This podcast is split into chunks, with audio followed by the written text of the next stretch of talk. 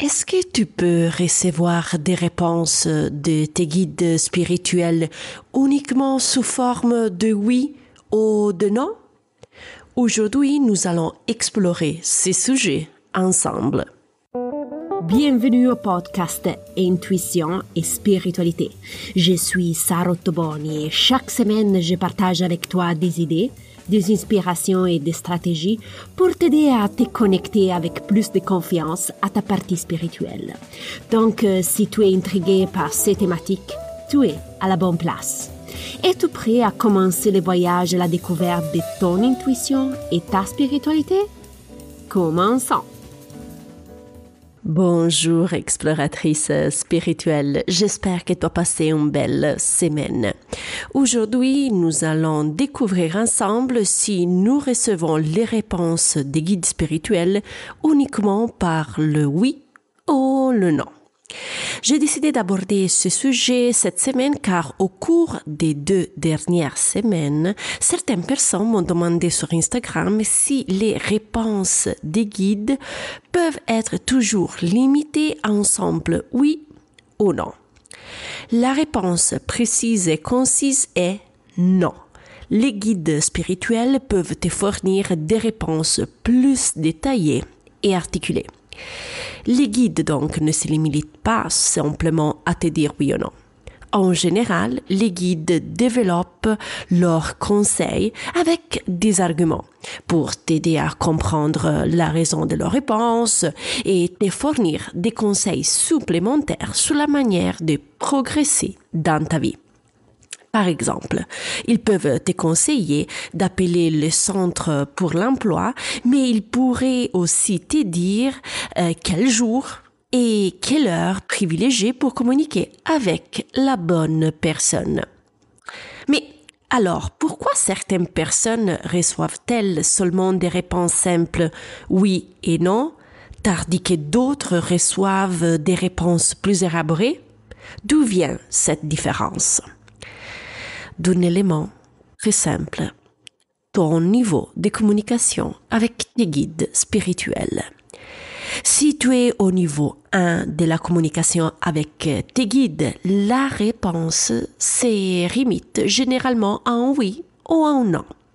En revanche, si tu es au niveau 2 et 3, l'interaction et la conversation avec les guides spirituels peuvent être plus euh, complets, fluides et articulés. À ce niveau, la personne a la possibilité d'avoir des idées inspirées, des phrases ou des informations plus complexes. Pourquoi les informations deviennent plus élaborées au niveau 2 et 3 Bon, pour trois raisons. La personne possède la capacité de se détendre. Il a plus facilité à rentrer dans un état de transe spontané. Il a la capacité de collaborer avec la rationalité et de l'activer uniquement en cas de besoin.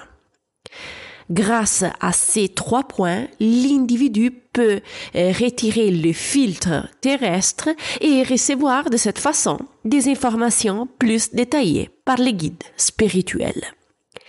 Mais quand tu es prête à passer du niveau 1 au niveau 2, alors quand tu approfondis euh, pour un certain temps le sujet de la spiritualité, tu as commencé à comprendre comment cela fonctionne personnellement, tu as à comprendre comment communiquer avec tes propres guides. Tu as aussi identifié les activités qui te permettent de te détendre plus facilement.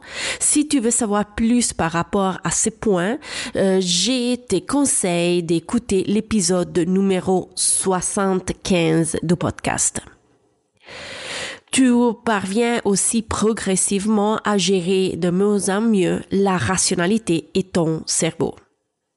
Et peut-être tu as aussi exploré l'hypnose spirituelle à quelques reprises, donc tu es beaucoup plus habitué à avoir une communication fluide avec tes guides. Avant de te laisser, récapitulons ensemble les points clés de l'épisode. Les réponses des guides spirituels ne se limitent pas seulement à oui et à non.